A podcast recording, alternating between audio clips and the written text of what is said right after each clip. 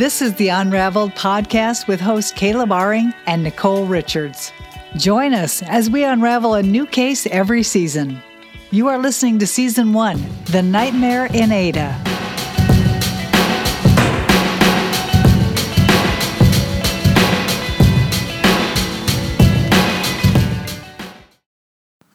I'm Caleb Aring, I'm Nicole Richards. and you're listening to Unraveled.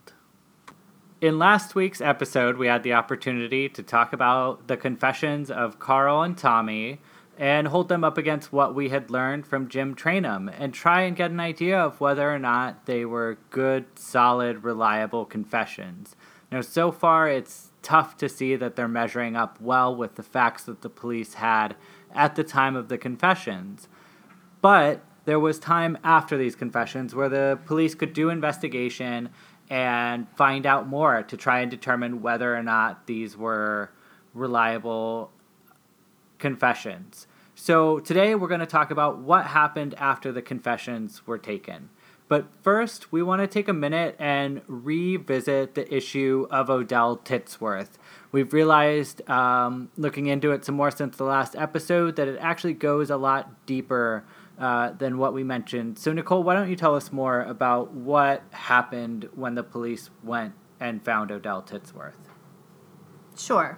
So we had mentioned in the tape that he was eventually found incapable of committing these crimes with Tommy and Carl. But as you have said, it, it is a bit more complicated, and that's why I feel it's great that we revisit it. So, yes, we had brought up that he was brought in, he was questioned by the detectives initially.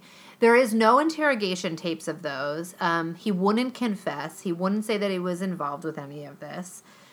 But the big thing that was going on when he was brought in for this question is that Detective Baskin, now we have to remember, Detective Baskin is the detective who was brought out to McAnally's. He was there, he saw the original crime scene. He's, He was the first one on the crime scene, the one who allowed um, the manager to clean things up. Absolutely, yes. That's so he talking about. remembers that night very well. The night of Denise's disappearance is is very clear in his memory, and so as this is unraveling and as this story is being told and these confession tapes are coming out and Odell Titsworth's name comes to the surface, it's not sitting right with Detective Baskin because what he remembers of that night that Denise goes missing is that earlier in that evening, it was a Saturday, he remembers why he was working that night. And earlier in that night, he had been at the local hospital getting statements from the staff there. And the reason he was doing that is there had been an altercation at the hospital between police officers and Odell Titsworth that resulted in Odell's arm being broken by the police. And that this altercation had happened two days before Denise went missing. So Detective Baskin has been sitting on this, and he finally goes to Captain Dennis Smith and Gary Rogers, and he tells them what had happened. So Detective Baskin had been sitting on this information. He also was not present for these interrogations of Carl and Tommy, which is another huge part. Because had he been present for these, he would have known as soon as Odell's name came up, oh, wait a second, something else happened that night. Some, something's not right here. Absolutely. So, with this information, Dennis Smith goes to the physician who set Odell's arm and talks to him about Odell's injuries. And this doctor states that there is no way, given the extent of his injuries, that he could have taken part in what was what happened this night that to Denise. There's no way that he could have taken part of it, or no way that he could have done the things that that Tommy and Carl said he did as the ringleader. There's no way he could have done the things that Tommy and Carl said he did as a ringleader. And he also has an alibi, right? So it's not only that, but he also was home. There were other people in the house with him. He has an alibi. He has this broken arm. These, I mean, this arm had just been broken two days before. So he is kind of airtight at this point. You know, there isn't. But Detective Smith is determined, and he goes on to then gather eight mugshots, one of which is a picture of Odell, and he brings them to Carl Fontenot and asks him to pick out Odell. And just just to to jump back to what we talked about last week, you know, I mentioned that it doesn't even seem to me like Carl Fontenot's ever met Odell Titsworth. You know, they asked if he had any distinguishing marks or scars or tattoos, and Carl said he didn't have any, but in fact, Odell Titsworth, his arms are covered in tattoos and his legs are covered in tattoos. So I'm really curious to hear more about what happened when the police brought pictures to Carl. Well, it goes very much as, as we would expect. They start with eight. He can't pick them out. They bring that number down to six. They can't. He can't pick them out. They whittle it down to two mugshots, one of Odell and one of another person. And again, he can't pick him out. And so at this point, finally, but very, very reluctantly, um, the detectives agree that Odell is telling the truth. But the big thing here is that, and why we wanted to revisit it, is that this information is never made public. So Odell's name has already been put out to the to the media as this ringleader and that there are confession tapes from both Tommy and Carl. The public has all of this information. This very small town of Ada has this information that these three individuals are being held. They are responsible for the kidnapping, rape, and murder of Denise Haraway. And this information that clears Odell's name, that information never makes it to the press. And actually, Odell is kept in police custody. He's kept, kept in police custody for what will end up being over 20 days. And they end up holding him for an outstanding warrant, but none of that information is made public. We have to start to bring in that this becomes a very outspoken case. There's lots of rumors. It's a very, very small town. Um, and what the public is seeing is that there are two confessions, both of which are naming Odell Titsworth. At the same time, Odell Titsworth is in jail. It turns out for a warrant that's completely unrelated, but the public isn't made aware of that. So, uh, what it really looks like from the outside is that all three of these guys are in prison, and, and probably that the police have some sort of evidence besides these what seem to be not adding up very well these confessions yeah and that, that's also playing on the fact that odell has a long reputation with the police um, Tommy Ward's family has another reputation in town. You know, the the town sees it as like, yes, they have decided that they have gotten these these people and that they are guilty, and that's all kind of been decided before, you know, any charges are filed, no, let alone a, a pleading, right? Absolutely, absolutely. So, um, the other part is that that I find really that was a was a confusing bit for me is that Odell has found that he is not involved, and with Odell not being involved, this leaves this major gap in this story, which is this truck, right? Where did they get their hands on a truck if they don't have Odell's truck?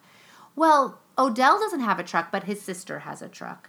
And the police actually go and seize Odell's sister's truck they hold it for over a week. Based on what? They tell the family that it's connected to a drug charge. They search it, they flip that truck over, they search it for fingerprints, they return this truck to the Titsworth family. It's a mess. It's been looked over and dusted for fingerprints. And why they did that, we have no idea. Especially if Odell has been found to not be involved, then why, after this, go and seize his sister's truck. It's like these grasping because this this fact is is that if there's no Odell, there's no truck, and now we have an even bigger problem on our hands. And and frankly, uh, at least in my view, if there's no Odell, we're just counting more and more and more things in these confessions that don't add up that aren't you know uh, the things that that Jim Trainum says to look for these things that are reliable these things that corroborate what is said so here's a, a huge one where both of them are like yeah Odell is the ringleader and there's no way he could have been there plus now there's no truck Right. And I think that what it also shows us is the absolute power of confession tapes. And that is scary because it's if we go by Jim Trainum, who is a seasoned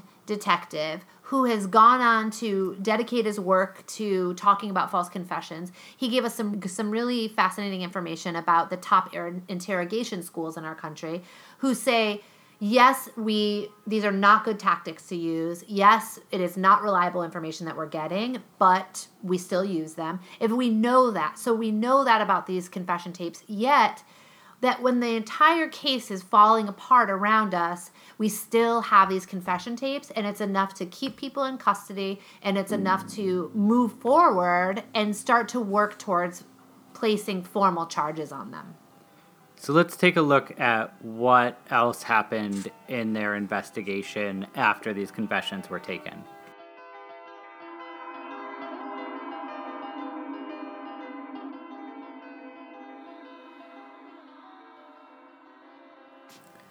Before we get on with the rest of the episode, I want to take a quick moment for a word from our sponsor, which is me, or more specifically, the law office of Caleb Aring. You know how some solo attorneys struggle with keeping a steady flow of clients coming into their office? Well, I help attorneys to pack their practice with clients so they can spend time working on cases instead of stressing out about paying the bills. And for the next three months, I have a goal of giving away 90 free solo success strategy sessions over the next 90 days. So, if that's something that you would be interested in for your practice, please reach out to us and we'll get that set up. You can email at unraveledpod at gmail.com and just mention that you're interested in a solo success strategy session with me, Caleb Aring.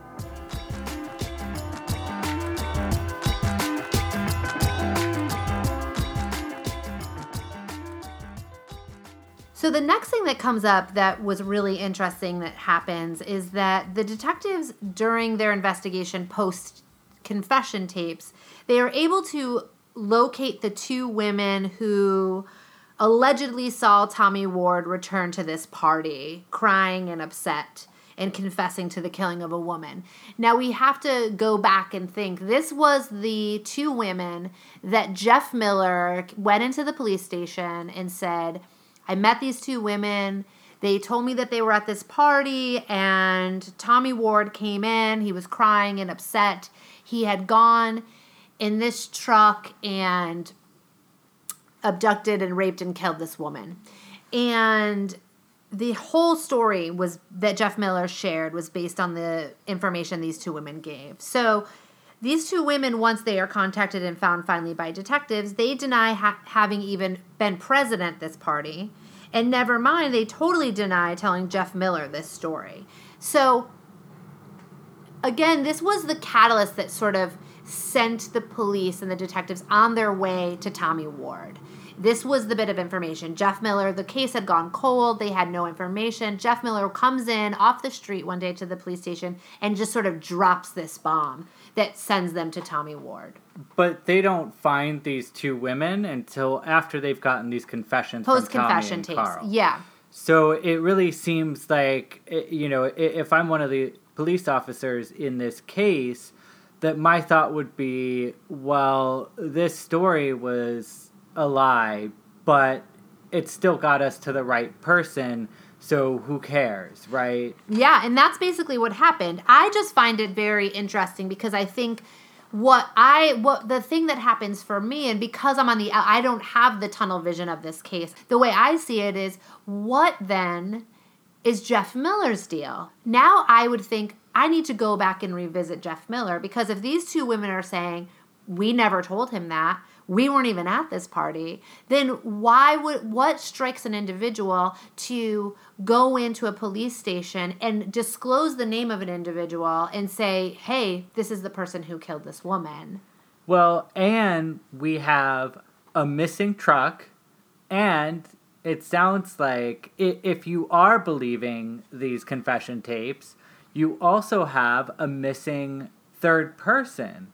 So is Jeff Miller ever looked into? Does, does Jeff Miller own a truck? Was he at that party? You know, um, those are the questions that pop up for me. And and yeah, like you said, going back and talking to him and finding out, you know, what happened that led him to walk into the police station and apparently tell these lies. I mean, that's a huge thing, right? To walk in and decide that you're going to go and give the police this person's name, and not only that, but where he's living. They he knew where Tommy was staying at that time. He knew that he could be. I mean, he just.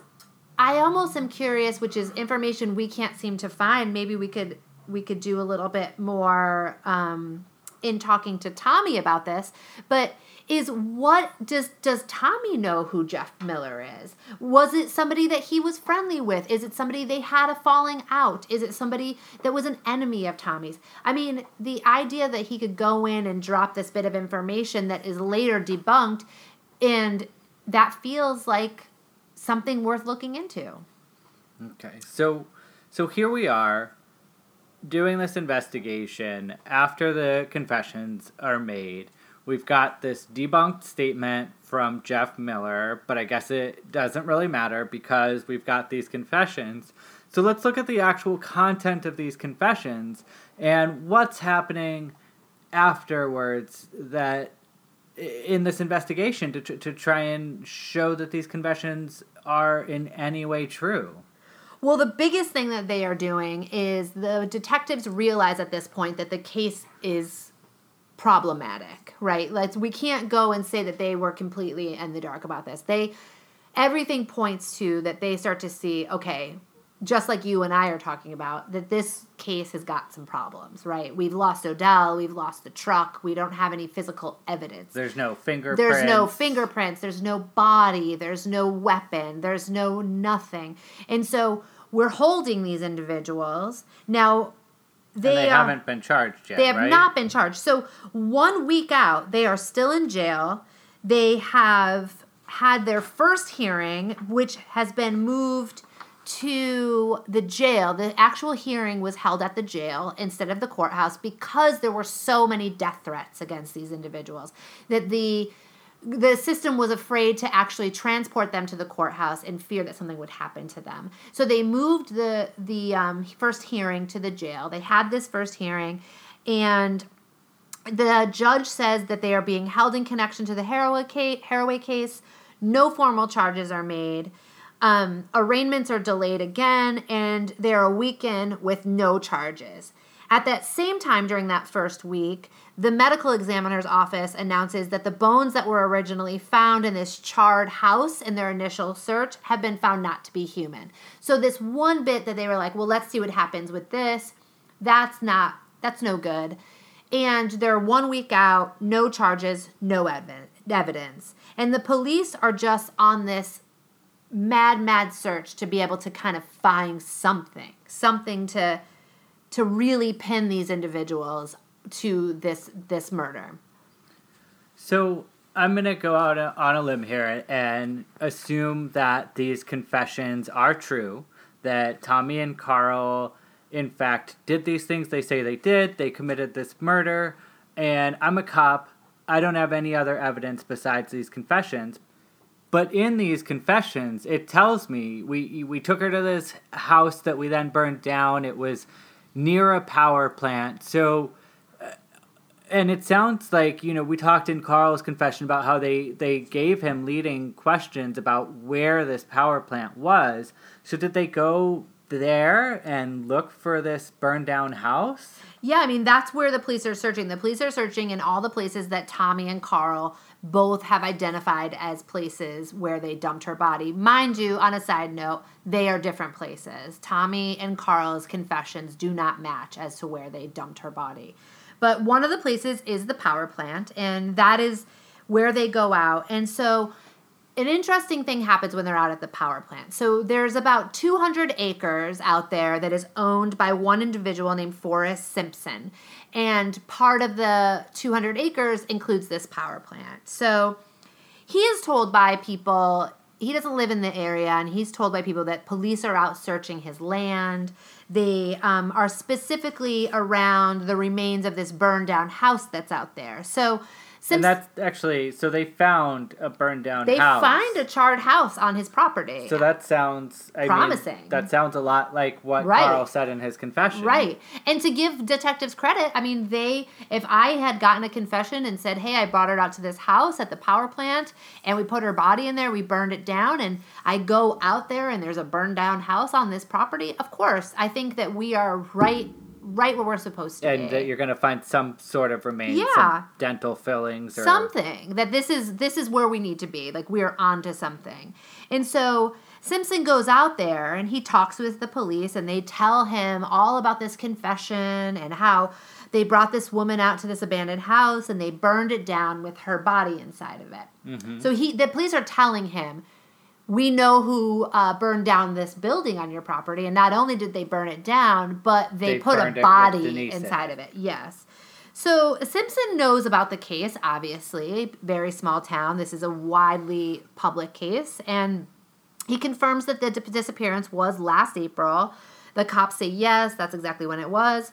Well, then Simpson goes on to say, well, that's completely impossible because he himself had actually burned the house down in June of 1983, which is 10 months before Denise even disappeared. So this house was already burned down. There's no way that it's the same one that Carl is talking about in this confession. yeah i mean it just it just kind of blows the top off of it again. It's like all right we've got this thing and then here he is and he says no that's impossible because i'm actually the person who burned it down. Um Were there any other houses maybe on that property it could have been? not that we know about like not at all you know? Um this is this That- was it. this was it. it- this is the house. And it was burned down long before Denise was there, which by the owner of the property. Which makes Carl's confession even more suspect because there was no house there for him to burn down. yeah they still are on the search for this body and so Well, they they also have Tommy's confession, which, like you said, has a different place that the body was put. And do they look there? Are they able to find a body based on Tommy's confession? No, the detectives have searched everywhere and they went to the bunker, which is where they talked about in the other confession, in Tommy's confession. They still have Tommy and Carl though, and it sounds like they're there. They're in custody. Um, why aren't the police using them to try and find out where the body is? Since uh, apparently Tommy and Carl are the two people who would know. Well, I think that's exactly what the detectives finally get pushed to do. And they think, okay, they are at this point where it's been six months since Denise disappeared. And the detectives feel like Carl and Tommy are the only people are, who are going to be able to really lead them to Denise's body, which I think is also this moment that really shows us how deeply in tunnel vision you can get. Because things are happening, yet they believe still, six months since her disappearance, they believe Carl and Tommy are the two who are going to really lead them to Denise's body. And so they pull this stunt at one point where they get this idea, these detectives get an idea that they're going to go see Tommy Ward at the jail. And Detective Baskin is carrying this big plastic garbage bag, and they confront Tommy. Um, the detectives reach into this bag and pull out a skull, a femur, another piece of bone. They imply, now, they imply that these were Denise Haraways. And they say to Tommy that you need to tell us where the rest of her bones are so that her family can bury her. And Tommy at this point says, I have no idea what you're talking about. I had no part in this. If those are her bones, I'm sorry, but I don't know where you found those and I don't know where anything else is because I had nothing to do with this. And he refuses to crack under this pressure. And I mean, we're talking about the pressure of detectives being in your face while you've been held in jail now for a while. Also, should be noted, he has been held in a solitary confinement cell. He is being shown body the human bones and saying these belong to this woman that you murdered and you need to tell us where the rest of her bones are so that her family can bury her. And he doesn't crack. So they're going to these really pretty extreme and maybe even inappropriate lengths to try and find out where this body is. And and Tommy and Carl aren't saying anything um, and at this point, you know, do they stand behind their confessions? Because it sounds like they don't. I mean, Tommy's saying, "I don't know anything about it. I didn't do it," even though the cops are have this, you know, taped confession. No, I mean, they retracted their confessions almost immediately after making them. You know, the police went to the media the day after the confessions were made. They said, We have these confessions. This is what happened. What didn't make it to the media is that they almost immediately retracted those confessions. Um, what also didn't make it to the media was that Odell had been taken out of the equation. You know, all of these pieces that don't go public, the only thing that's still out in the public is we have these individuals, they are being held in connection to her murder, and we are continuously looking for her body. That's it. And so, you know, they're being held in custody, and nothing really nothing has happened you know nothing other than they have claimed their innocence and they maintained the, claiming their innocence during this whole process so they're continuing to maintain their innocence so far not only is everything that the police have investigated after the confessions not adding up but what led them to tommy in the first place is now gone as well. So, you also mentioned that they have not yet been charged. So, what happens? Are, uh, do they let them go because they don't have evidence?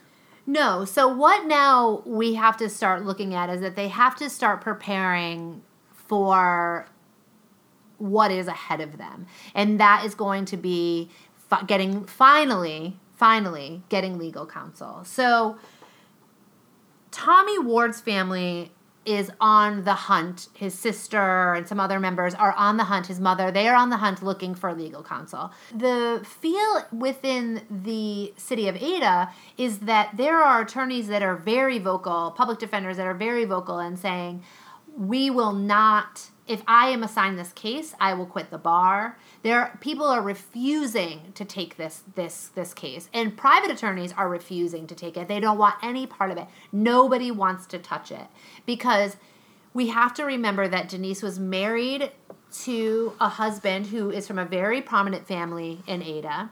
Um, she was respected in the community and we have these confession tapes we have these people who are sort of considered quote you know low life individuals and these law, the law community of ada doesn't want to touch it nobody wants to touch it the ward family is working towards it and they are pulling all their resources and i think this is a you know this is this thing where we have to remember how pervasive of an issue this is is that if you are poor, if you do not have resources, then your ability to get legal counsel, just how difficult that is. I mean, I think that this is a larger conversation around, you know, these kinds of things, but it definitely shows up in this case. So Tommy's family is out looking for counsel for him and they're having a lot of trouble because no one wants to take the case do they eventually find an attorney for him they do they find um, a gentleman by the name of don wyatt okay and what does don wyatt do he's got this client sitting in jail without any charges so the first thing that he does, so he gets he gets approached by the family. He's not sure at first. He he doesn't agree to take the case until he is able to meet with Tommy a few times. So he meets with Tommy a few times. He has, you know, been on record as saying he didn't really he wasn't convinced that he was innocent when after he had talked to Tommy, but he was willing to take it and kind of see where this went and see if he could kind of pull this apart. And so the first thing that he does is he files a writ of habeas corpus and the, at this point, the suspects have been in jail for 11 days. There's no charges. And so this this bit that's filed is basically pushing the DA's office to say you have to either set formal charges or you have to set them free. And it's body or no body, you have to either get these charges or you have to let them out. They've been in custody for 11 days with no no formal charges. And it seems like what they really wanted during those 11 days was to find a body so that they could have That's exactly what they're doing. And so the DA's office pushes them again and pushes Don Wyatt's office and says, you know, kind of comes up with a reason of why they don't need to be released, why they can't be released, and yet why charges can't be filed. The courts don't go for it. So finally, on November 7th, now this is 20 days after they've been arrested, Tommy Ward and Carl Fontenot are formally charged with robbery with a dangerous weapon, kidnapping, rape, and murder in the first degree of Denice Haraway. And all this is done with absolutely out a slice of physical evidence, only with these two confession tapes. And so the next day in the Ada News, these charges are announced. It says two men are charged in the Haraway case. Now, mind you, briefly, Odell Titsworth is also still in jail at this point. He's not been charged, charged along with Tommy and Karl.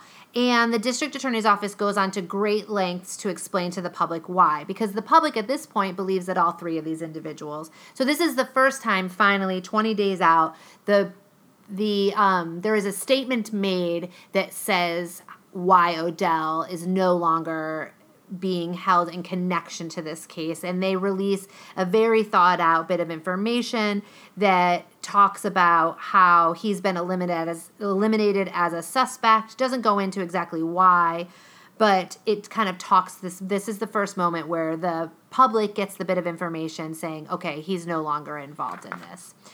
So you've got these charges. These are huge, hefty charges, right? We've got robbery with a dangerous weapon, kidnapping, rape in the first degree, and murder in the first degree.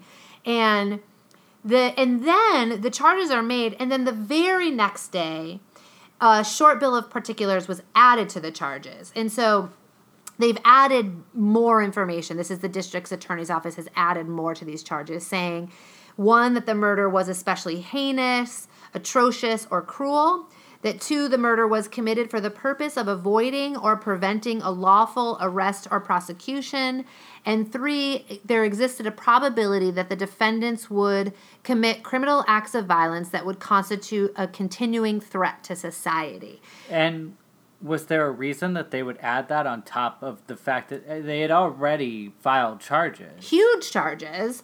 But the purpose of this list of aggravating circumstances was because under Oklahoma law, it would permit the district attorney's office to seek the death penalty. Okay, so now not only are they being charged, but they're being charged, and the intention is that they would get the death penalty if they're found guilty. Yeah. So they come out with these formal charges, and then the next day they come out and they say, "Well, guess what? We're going to add these these more aggravating circumstances because not only are we going to uh, go for guilty verdicts here, but we want to be able to try this as a death penalty case because in Oklahoma there was the potential for that." So I want to reiterate that all of these charges were filed. Then these aggravated circumstances are filed that are now making this a death penalty case. And all of this is done with no physical evidence and no body. So we don't have anything yet. Except the confessions. Except the confessions. And these two are now up against the, the death, death, penalty. penalty. They yeah. could, you know, this is now life or death for Tommy and Karl proving whether or not these confessions are true. Yeah, yeah. And so you have moving for the next day now, November 8th, Tommy Ward and Karl Fontenot, they appear in court um, to plead to their charges. Uh, Tommy is accompanied by an attorney from Wyatt and Adicott, and he pleads not guilty on all accounts. Karl Fontenot still at this point has no attorney. He does not plead, and pending the appointment of an attorney that will be given to him by the court, and both men are ordered to be held without bail.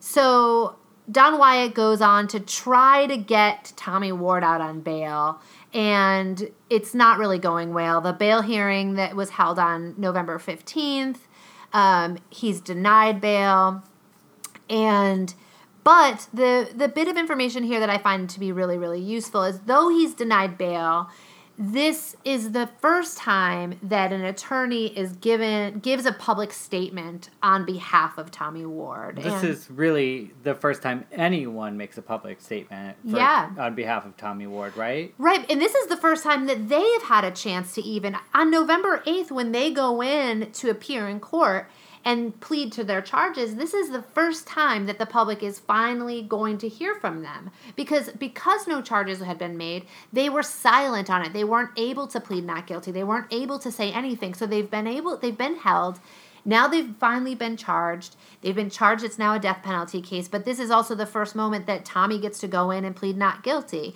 And though Karl doesn't get to do that yet because he's waiting on an attorney, it's still his opportunity to at least appear in court. Um, yes, of course, they're denied bail. We knew that would happen.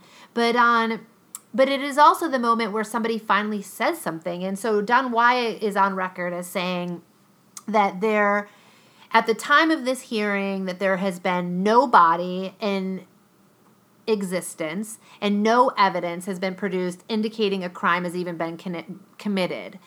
He goes on to explain that Ward is being held solely on his recounting of a dream, which the prosecution is calling a confession. Now, that was told to a reporter for the newspaper, and it was the first mention of this quote dream in connection to the Haraway case. So, So it's the first time that someone has noted that this was a dream that he was talking about and not a confession. Yes. So it's the first time we have it and we can see that it was said. Of course, the police never mentioned it to the media, and even the reporter writing this story doesn't actually go on to talk about it or doesn't press the issue or is kind of given that bit of of information and doesn't go anywhere with it. But on record, it's the first time that somebody has said not only is there no evidence and no body, and but this confession tape that they have is not in fact a confession tape. It is an individual talking about a dream he had. And so it's a huge moment for us because it's a moment that says okay this is the first thing that went public. Nobody did anything with it but it's the first time we see that like somebody finally says something. Finally, someone is bringing up this this fact that they said it was a dream, which would to me make sense why nothing in it is proving to be true. Yeah, and it's the first time that somebody is saying something directly in connection to these confession tapes. Because the thing is, is the confession tapes are what is everybody is basing the case off of. Like, we don't have to do any more police work. Sure, it would be great if we found a body, but you know what? At the end of the day, we have confession tapes. Where this is the first time somebody says, these confession tapes might not be all that you think they are. These confession tapes are problematic, you know. Maybe maybe nobody took that and ran, but at least it's that moment where it's first talked about. So they they they finally been charged. They got their chance for a bail hearing, even though, as one might suspect, it didn't go well for Tommy and Karl. They're not going to get out. Um, so I think what we should do in our next episode is talk about what happens in those trials. You know, did they get any more evidence before the trial, and and what else is brought out, and and what's the result of it? Yeah, I mean, a lot happens. I mean, obviously, going into this, we now have these two individuals. They're looking at a death penalty case. It's there's confession tapes. There's no evidence. I mean, a lot could happen. But yeah, the trials move forward, and I think listeners should be excited to hear how those play out. I think a lot of surprises show up in it. I think that things don't go quite the way you might think they do. And again, it's it's where this con- story continues to unfold in a way that is remarkable as to how we ended up where we eventually ended up. And so we'll be going into that really in depth in next week's episode. Yeah, next week the trials.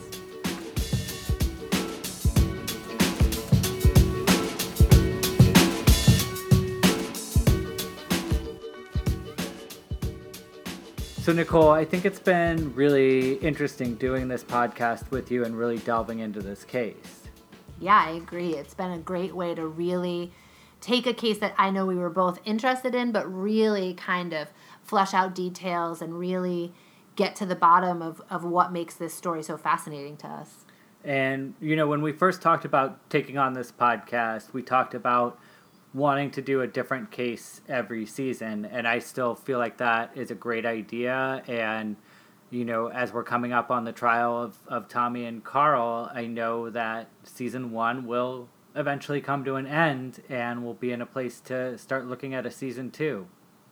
That's exciting. I think that I look forward to doing as many of these cases as we can because I think the more information that gets out that shows the flaws within our our judicial system and our way of doing police work, I think the better.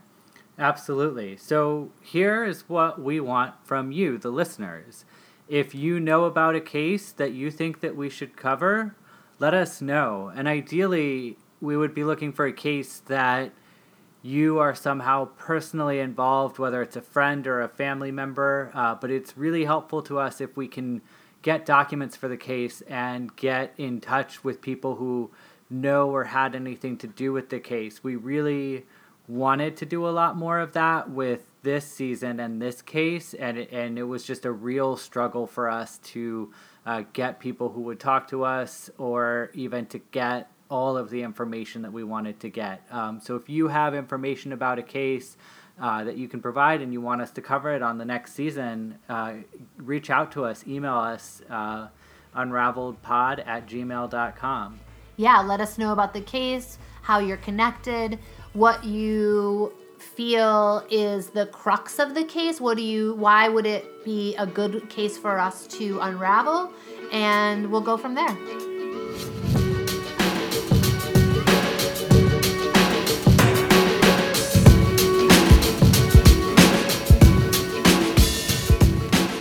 Thank you for listening to Unraveled, Season 1 The Nightmare in Ada. Your hosts are Nicole Richards and Caleb Aring. Producing, mixing, and editing done by Caleb Aring and Matt Van Horn. Music by Broke for Free.